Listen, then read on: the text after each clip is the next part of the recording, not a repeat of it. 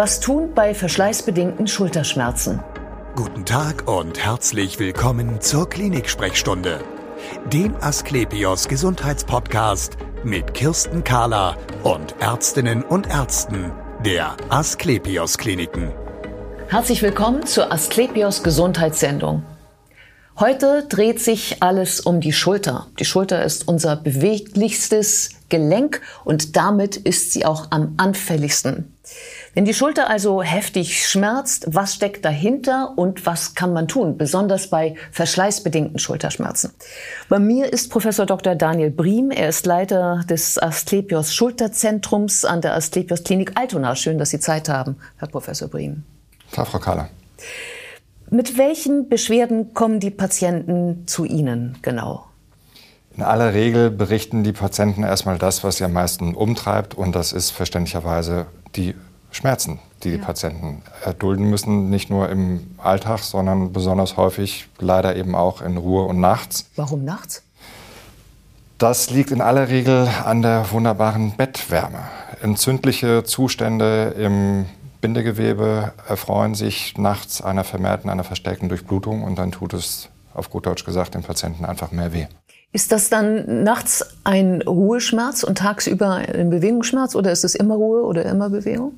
Das kann man im Prinzip so vereinfacht tatsächlich sagen. Also die Schmerzen, die sich nachts äußern, sind in aller Regel ein entzündlicher Ruheschmerz. Das, was sich tagsüber äußert unter Bewegung und Belastung, ist eben der belastungsabhängige Schmerz. Und gibt es da eine ganz bestimmte typische Bewegung, die Sie dann Ihren Patienten machen lassen, wo er sagt, oh nee, das kann ich nicht mehr? Im Prinzip demonstrieren die Patienten einem das schon unaufgefordert von alleine. Beispielsweise, dass eben bestimmte Bewegungseinrichtungen nicht mehr möglich sind, wie zum Beispiel aus dem hohen Regal etwas greifen zu können. Also nach vorne hoch den Arm zu nehmen. Was sind die Gründe für solche Schulterschmerzen meistens?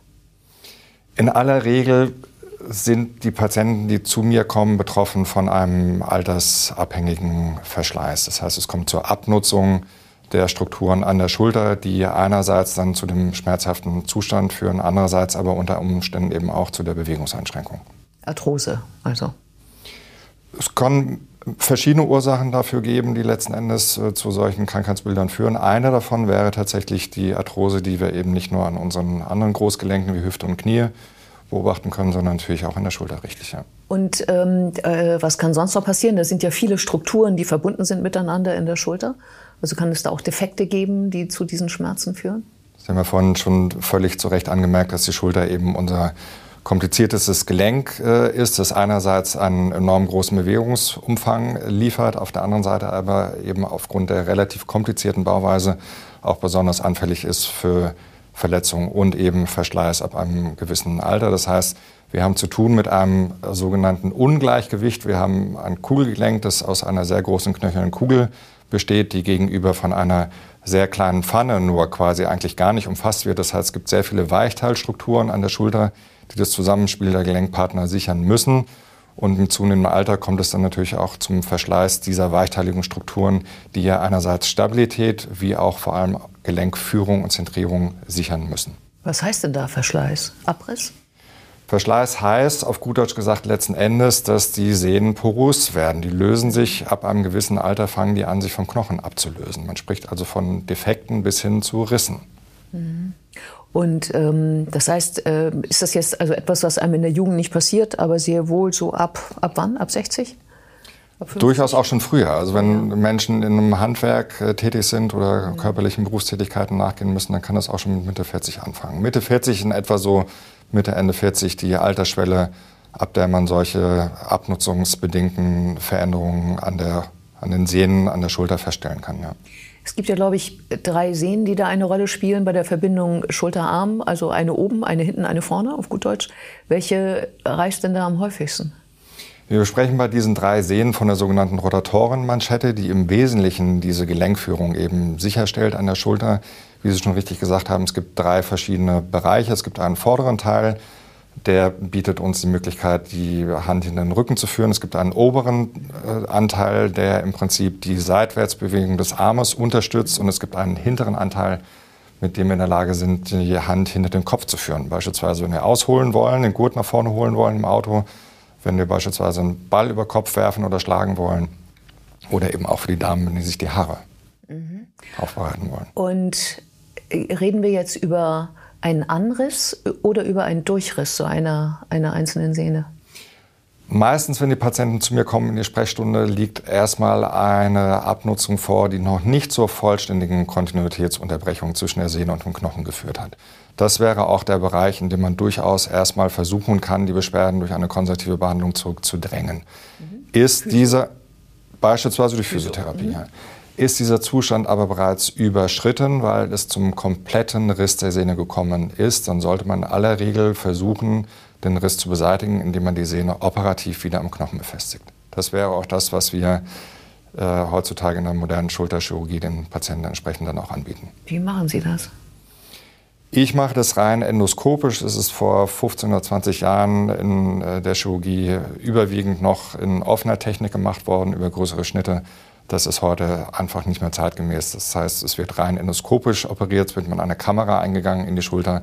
Und dann über kleinste Schnitte, 3 oder 4, jeweils einen knappen Zentimeter lang, wird der Schaden an der Sehne aufgesucht, wird genau dargestellt und dann unter Verwendung von verschiedenen Nahtinstrumenten dann die Sehne wieder am Knochen befestigt.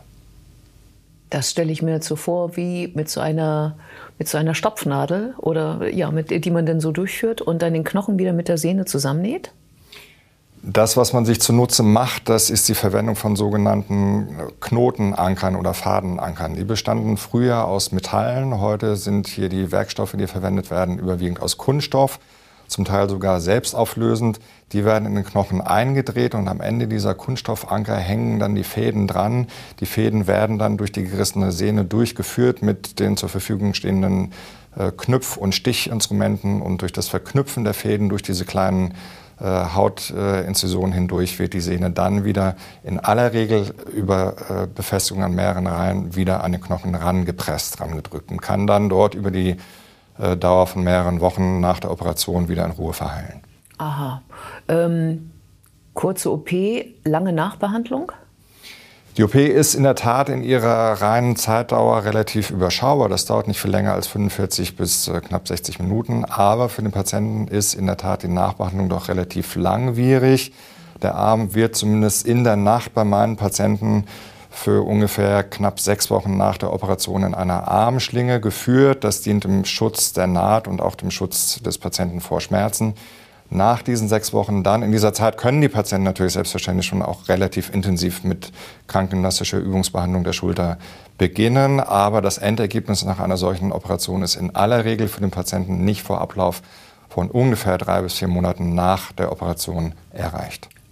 Aber schon arbeitsfähig dazwischen, aber noch nicht schmerzfrei oder nicht stabil oder so? Die Arbeitsfähigkeit ist natürlich ein wichtiger Aspekt, den die Patienten häufig fragen, schon beim Erstgespräch vor der Operation. Das ist doch ziemlich stark abhängig davon, in welcher Berufstätigkeit die Patienten eben sich befinden. Wenn jemand einer reinen Schreibtischtätigkeit nachgeht, können die Patienten häufig nach 4 bis 6 Wochen auch dann schon wieder ins Büro zurückkehren und ihrer angestammten Berufstätigkeit nachgehen. Für Menschen, die körperlich arbeiten, beispielsweise im Handwerk, die brauchen in aller Regel tatsächlich 3 bis 4 Monate, fallen die aus an ihrem angestammten Arbeitsplatz. Ja, weil die den Arm nicht so einfach ignorieren können dann wahrscheinlich auch. Sie hatten ja noch einen anderen Grund genannt für Schulterschmerzen, das ist das Thema Arthrose. Was passiert da in der Schulter? Hier ist es so, dass es nicht zum Defekt der Sehnen kommt. In aller Regel, haben wir ja gesagt, ist es ein Problem von Abnutzung und Mangeldurchblutung. Hier ist eher der Gelenkknorpel betroffen. Es handelt sich also um eine Knorpelverlusterkrankung des Schultergelenkes, wie wir das auch von der Hüfte oder vom Knie kennen. Das heißt, der Knorpel geht verloren und es kommt letzten Endes dadurch zum Abrieb. Das heißt, der nackte Knochen läuft quasi wie am Auto ohne Gummi, die nackte Felge auf Kies, auf Schotterkies. Entsprechend kann man bei den Patienten dann auch bei der Untersuchung entsprechende Knirschphänomene auslösen und relativ gut nachvollziehen. Und da kann man nicht einfach eine Physiotherapie machen oder irgendwas schlucken oder irgendwas spritzen, um der OP zu entgehen? In aller Regel sage ich den Patienten in dieser Situation, dass es eigentlich nur 2 Behandlungspfade gibt. Der eine würde beinhalten, letzten Endes den Arthroseschmerz lediglich zu moderieren. Das heißt, man versucht mit verschiedenen Medikamenten, die man teilweise auch ins Gelenk rein selber hineingeben könnte, den Arthroseschmerz zu minimieren. Auch die Physiotherapie kann dort eine gewisse Linderung erbringen.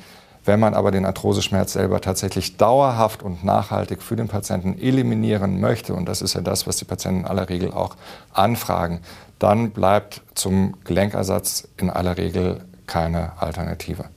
Okay, das heißt also eine Prothese, die Sie einbauen. Jetzt haben wir ja ein Schultergelenk und wir haben eine Schulter, also eine Schulterkugel und eine Pfanne. Wie stelle ich mir da jetzt die Prothese vor? Wenn man für den Patienten den gewünschten Erfolg der Operation bewerkstelligen möchte, dann muss das heißen, man muss dem Patienten die bestmögliche Schmerzlinderung bis hin gar zur vollständigen Schmerzfreiheit ermöglichen. Das gelingt in aller Regel nur, wenn man nicht nur den Kopf, sondern auch die Gelenkpfanne mit ersetzt. Es gibt verschiedene Prothesendesigns, die man dafür verwenden kann. Der eine folgt der sogenannten anatomischen Gegebenheit, die die Schulter eigentlich kennt. Das heißt, die Kugel bleibt in diesem Design eine Kugel und die Pfanne eine Pfanne. Das heißt, der Kopf wird letzten Endes quasi überkront und in dem Bereich der Gelenkpfanne wird eine flache Kunststoffschale mit Zement eingeklebt.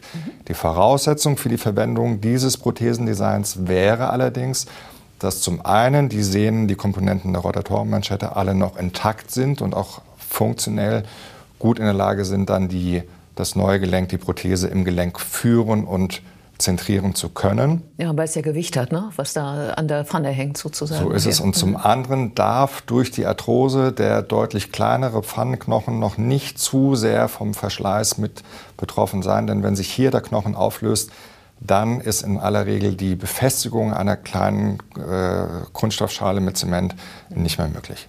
Hört sich so an, als wäre das nicht der häufigste Fall, den Sie vorfinden, oder? Mit zunehmendem durchschnittlichen Lebensalter der Bevölkerung sehen wir zunehmend Patienten, die zusätzlich zur Arthrose leider eben auch Defektprobleme von Seiten der Rotatorenmanschette haben, sodass wir dann auf andere Prothesendesigns ausweichen müssen. Stichpunkt wäre hier die sogenannte inverse Schulterprothese. Das heißt dann, dass Sie in die Schulter eine Kugel einbauen? Im Prinzip wird die Anatomie, so wie wir sie kennen, wird auf den Kopf gestellt. Das heißt, die Kugel wird im Prinzip ausgefräst, es wird eine kleine Mulde hier hinterlassen und auf der Gelenkpfanne, die normalerweise eigentlich etwas ausgemuldet ist, wird eine Kugel aufgeschraubt und montiert.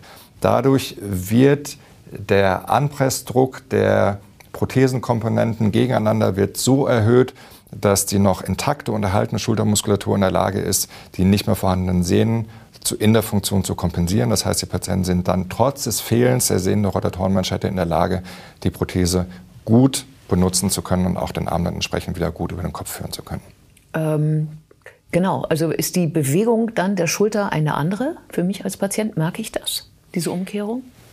Die Patienten merken das insofern, weil der Arm etwas verlängert wird. Das heißt, die Muskulatur gerät auch für den Patienten spürbar unter eine erhöhte Vorspannung. Und das dauert in der Tat einige Monate, bis diese spürbare erhöhte Muskelspannung oben an der Schulterkappe, bis die sich so ein bisschen nachjustiert hat und der Muskel dort oben im Bereich wieder etwas lockerer geworden ist. Okay, das heißt, ich habe also am Anfang Schwierigkeiten mit so leichten Schmerzen wie mit verkürzten Sehnen. So stelle ich mir das vor. Kann man im Prinzip sagen, also bis die Patienten in der Lage sind, tatsächlich den Arm mit der neu eingesetzten Prothese wieder ganz nach oben in den Kopf führen zu können, beträgt mehrere Monate. In aller Regel gute 4 bis 6 Monate. Und hält das? Also kann ich danach sozusagen meine Schulter vergessen? Also man kann, was die sogenannte Überlebensdauer, die sogenannte Standzeit dieser Schulterprothesen betrifft, eigentlich heutzutage das Gleiche erwarten wie auch von der Hüft- und Knieprothese.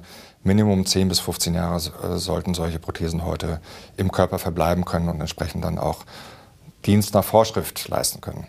Vielen Dank für das interessante Gespräch. Und wir sehen uns wieder auf www.asklepios.com, auf Facebook und auf YouTube oder im nächsten Podcast. Werden Sie gesund!